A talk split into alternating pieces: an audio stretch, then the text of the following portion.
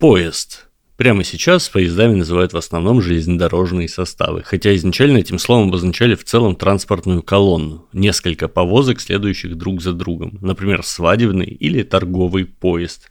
В словарях пишут, что поезд произошел от слова «поездка», но меня терзают смутные сомнения, ведь это слово в значении набор повозок в корпусе русского языка начинает встречаться лет так на 50 раньше, чем поездка.